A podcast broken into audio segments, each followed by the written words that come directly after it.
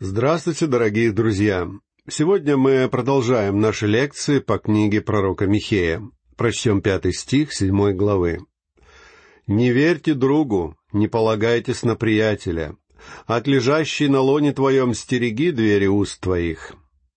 Эти слова показывают ужасающее состояние общества того времени. И они справедливы также для многих так называемых цивилизованных культур нашей Земли. Мир велик и полон зла. Нам следует признать это, особенно если мы на стороне Бога. В Евангелии от Матфея, главе 10, в стихе 34, Господь Иисус сказал, «Не думайте, что я пришел принести мир на землю. Не мир пришел я принести, но меч». До тех пор, пока в мире существует зло, между плотью и духом, между светом и тьмой, между добром и злом будет идти война. Обычно я встаю рано утром, потому что мне нравится работать в это время. Я встаю, когда еще темно, и окна моего кабинета выходят на восток. Интересно наблюдать, как тьма борется со светом, пока, наконец, солнце не появляется из-за горизонта, и тьма исчезает. Перед рассветом тьма всегда словно бы борется с солнечными лучами. То же самое происходит во время заката, когда тьма стремится взять вверх над светом. Духовная брань в этом мире происходит точно таким же образом. В этом же Евангелии от Матфея, в главе 10, в стихах 35 и 36, Господь Иисус также сказал, «Ибо я пришел разделить человека с отцом его и дочь с матерью ее, и невестку со свекровью ее, и враги человеку домашние его. Вы не можете доверять вашей собственной семье. Михей говорит, не верьте другу, не полагайтесь на приятеля, от лежащей на лоне твоем стереги двери уст твоих. За годы моей жизни я слышал о множестве подобных случаев, и они происходят как по вине жен, так и по вине мужей, когда супруги не доверяют друг другу. Мы живем в мире, в котором нет никаких ценностей.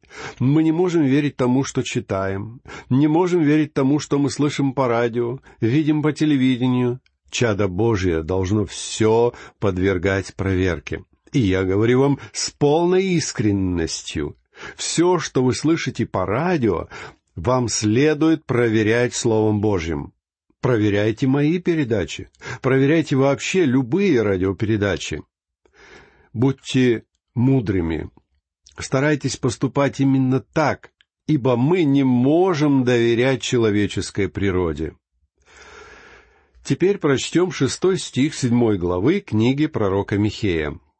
«Ибо сын позорит отца, дочь восстает против матери, невестка против свекрови своей, враги человеку домашние его. Отметим, что Господь Иисус говорил, что нас ожидает именно такое положение. Точно то же самое происходило и во времена Михея. Когда возникает подобная ситуация, это означает, что общество катится к упадку. Это означает, что приближается день тьмы. Мы дожили до таких времен, когда правительство должно контролировать все. Но кто же будет контролировать само правительство? Оно также нуждается в контроле. Мы не можем доверять. В кого верить? Мы живем в очень печальные времена. В этом стихе мы видим, как Михей изливает печаль своего сердца.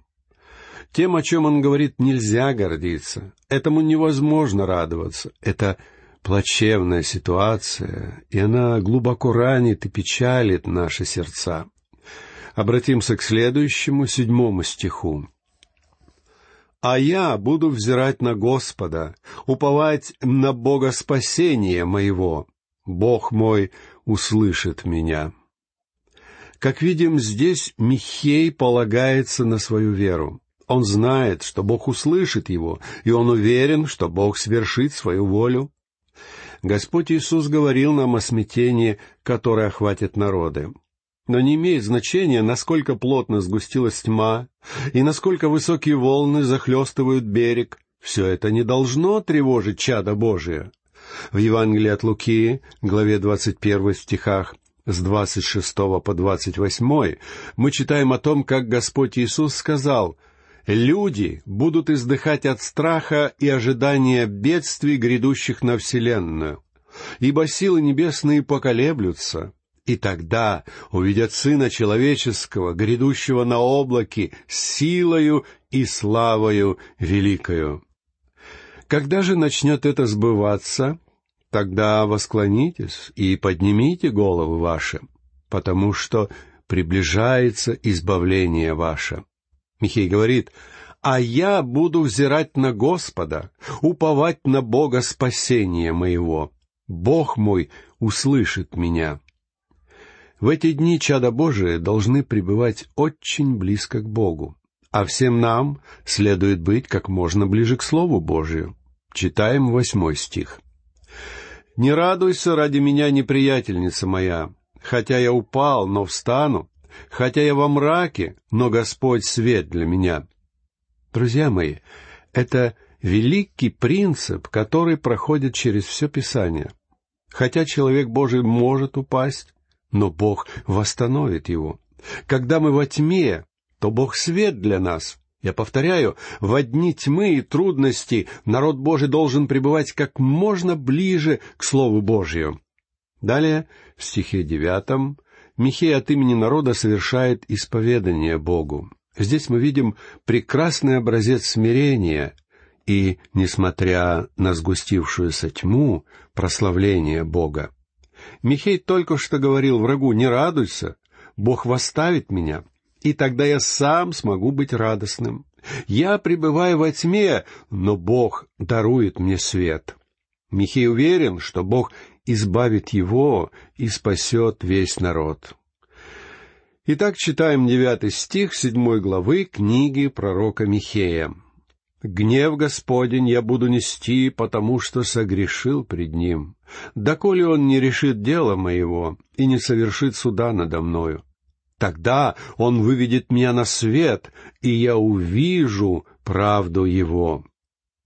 Михей совершает публичное исповедание грехов народа. Как уверен в Боге этот человек! Он смиряется перед Его волей. Именно так должно вести себя каждое чадо Божие в эти темные дни заката истории человечества.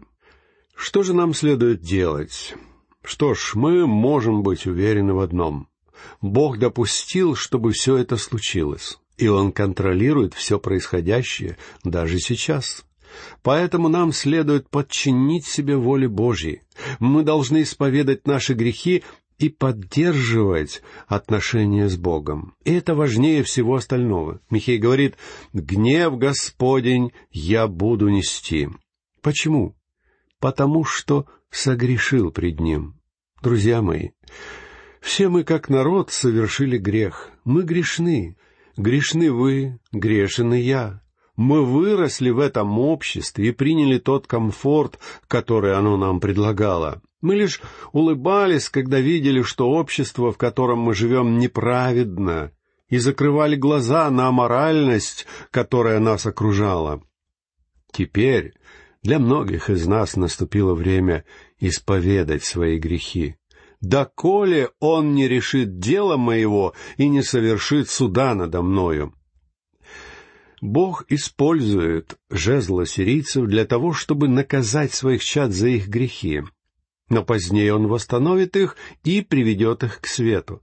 Там они узрят правду Его, они поймут, что Бог был справедлив, наказывая их. Теперь мы прочитаем стих десятый. «И увидит это неприятельница моя, и стыд покроет ее, говорившую мне, «Где Господь Бог твой?» насмотрятся на нее глаза мои, как она будет попираема, подобно грязи на улицах.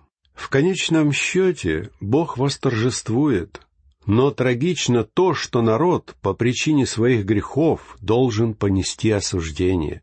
Их враг спрашивает, «Вы хвалились тем, что служите Богу, но где же Он? Почему Он не помогает вам? Почему Он не спасает вас? Вы говорили, что Он непременно вас избавит. Что ж, враг просто не видел праведности Божией. Он не видел, что Бог избавлял свой народ в соответствии со своей праведной волей, свершая над ними суд. После того, как Бог восставит свой народ, Он покарает нации, которые преследовали его и пытались его уничтожить. Тогда эти народы будут попираемы подобно грязи на улицах. Поскольку ассирийский плен ожидал израильский народ в самом ближайшем будущем, то слово «неприятельница» следует истолковывать как указание на ассирийскую армию. И все же то, о чем Михей говорит в следующем стихе, подразумевается, что здесь имеется в виду также враг, который придет в конце времен.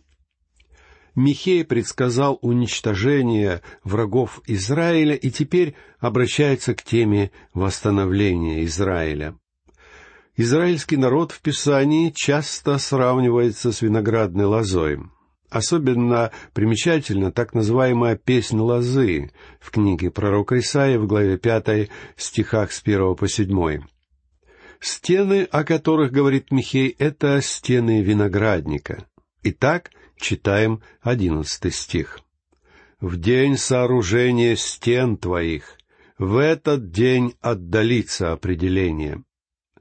На раннем этапе своей истории Израиль был послан Богом в Египет, чтобы там сформироваться как народ. Затем Бог привел израильтян в Палестину, дал им закон, сделал их особым народом и запретил вступать в браки с представителями языческих племен.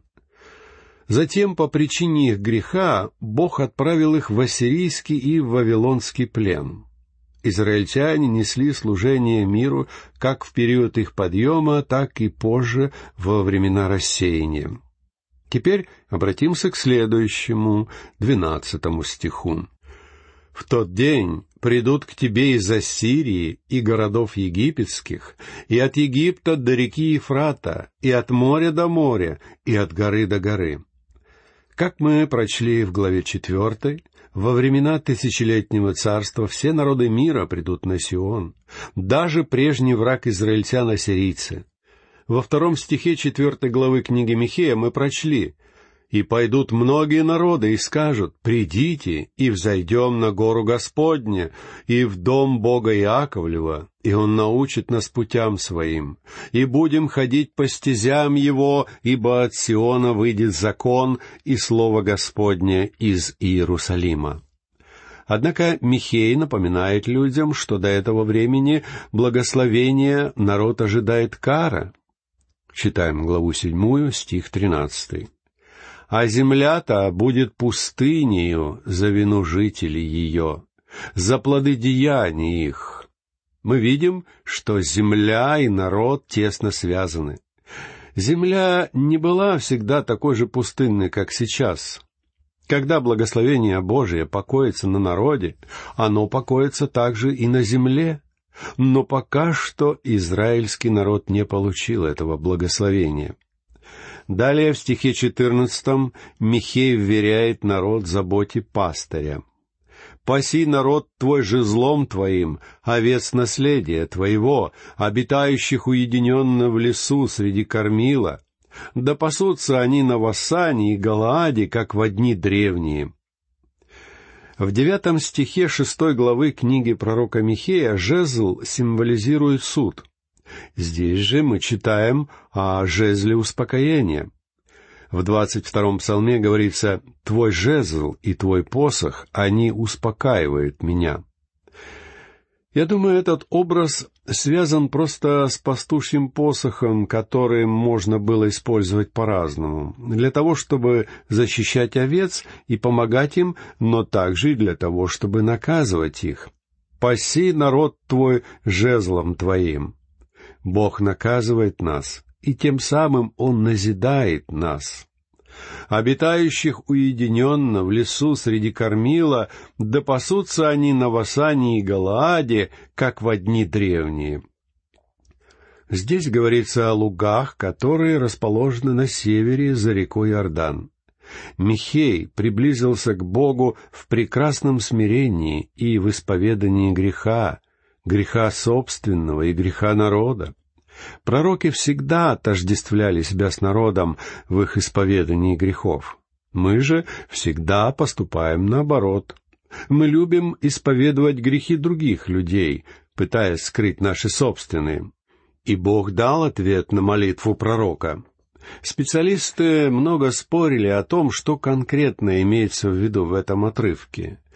Но по мнению большинства толкователей в этом тексте говорится о будущем, о тех временах, когда Господь Иисус придет на землю, чтобы установить свое царство. Читаем пятнадцатый стих. «Как в дни исхода твоего из земли египетской явлю ему дивные дела». Бог вывел Израиль из Египта с помощью чуда. Но он не совершал чудес, выводя народ из Вавилона. В связи с этим о чудесах не упоминается, хотя возвращение народа в его землю было прекрасным. Исполненным чудес было освобождение из Египта. И Бог говорит о том, что этот пример повторится, когда Он снова возвратит народ в землю. В современном возвращении Израиля мы не увидели ничего подобного. Поэтому нам следует признать, что Бог еще не исполнил этого пророчества. Теперь прочтем следующий, шестнадцатый стих. «Увидят это народы и устыдятся при всем могуществе своем, положат руку на уста, уши их сделаются глухими, когда Бог снова начнет возвращение народа в землю, мир будет стоять в изумлении точно так же, как это было с народами, которые наблюдали исход Израиля из Египта. Мы помним исповедание блудницы Раав, записанное в книге Иисуса Навина в главе 2, в стихах 10 и 11. Ибо мы слышали, как Господь Бог иссушил пред вами воду Черного моря, когда вы шли из Египта, и как поступили вы с двумя царями аморейскими за Иорданом, с Сигоном и Огом, которых вы истребили. Когда мы услышали об этом, ослабело сердце наше, и ни в ком из нас не стало духа против вас. Ибо Господь Бог ваш есть Бог на небе вверху и на земле внизу. Весть о том, как Бог заботился о своем народе, обошла все окрестные земли. Теперь прочтем семнадцатый стих седьмой главы книги пророка Михея. «Будут лизать прах, как змея, как черви земные выползут они из укреплений своих, устрашаться Господа Бога нашего и убояться Тебя». Здесь говорится о нечестивых народах, которые пытались уничтожить Израиль. Когда Бог придет, чтобы избавить свой народ, они устрашатся Господа Бога нашего и убоятся Тебя. Теперь Михей становится очень красноречивым и провозглашает хвалебную песнь. В восемнадцатом стихе он начинает ее с такого вопроса. Кто Бог, как ты, прощающий беззаконие и не вменяющий преступление остатку наследия твоего? Не вечно гневается он, потому что любит миловать. Через минуту мы разберем этот стих очень подробно, но в следующих двух стихах, девятнадцатом и двадцатом, Михей говорит о том, что Бог свершит определенные деяния именно потому, что Он таков, каков Он есть. Он опять умилосердится над нами, изгладит беззаконие наши, ты ввергнешь в пучину морскую все грехи наши. Ты явишь верность Иакову, милость Аврааму, которую с клятвою обещал отцам нашим от дней первых. Грех Израиля стал причиной его временного изгнания из обетованной земли. Но все же, несмотря на грех народа, Бог исполнит свои обетования — Грех не отменяет обетований Божьих и завета Божия с людьми, так же, как чадо Божие не теряет своего спасения, когда совершает грех. Неисповеданный грех означает, что чадо Божие потерпит наказание. Но если человек снова приходит к Богу, то Бог милостиво прощает его. Блудный сын не понес наказание, когда возвратился к своему отцу. Наказание он перенес в далекой стране. Так же и вы можете быть уверены, чадо Божие никогда не смирится с грехом, который присутствует в его жизни. Мы видим это в Писании снова и снова. А теперь возвратимся к тому вопросу, который задал пророк Михей. «Кто Бог, как ты?» Я хочу сказать одну очень необычную вещь. Есть нечто такое, чего Бог никогда не видел, а вы видите каждый день. Возможно, вы не знали о том, что можете увидеть нечто такое, чего Бог видеть не может. Но мое утверждение истина. Возможно, мои слова звучат самоуверенно. Может быть, вы подумаете, что я просто играю словами, но я говорю абсолютно серьезно. Пророк Михея задал глубокий вопрос. «Кто Бог, как ты?» И этот вопрос требует обдуманного ответа. Сама природа вопроса предполагает, что на эту загадку есть ответ. Отмечу, что этот вопрос в Писании задается не впервые. Он был задан также в прекрасной песне, которую израильтяне пели после того, как они перешли Черное море. В книге «Исход» в главе 15 стихе 11 мы читаем «Кто, как Ты, Господи, между богами? Кто, как Ты, величествен святостью, досточтим хвалами, Творец чудес?» Люди только что покинули Египет, в котором почитались многие боги. Египет был весь переполнен идолами. У египтян было множество богов и множество господ. Десять казней египетских были направлены против десяти различных богов. Ведь у Бога Израилева был определенный план. Затем После сорока лет хождения по пустыне Моисей сказал, как мы читаем об этом во Второзаконии, главе 33, в стихах 26 и 27. «Нет подобного Богу Израилеву, который на небесах принесся на помощь тебе и во славе своей на облаках. Прибежище твое Бог древний, и ты под мышцами вечными. Он прогонит врагов от лица твоего и скажет «истребляй». Дорогие друзья, на нашей следующей лекции мы продолжим разговор об удивительных, уникальных качествах Бога. А сейчас я должен проститься с вами. Наше время истекает. Всего вам доброго. До новых встреч.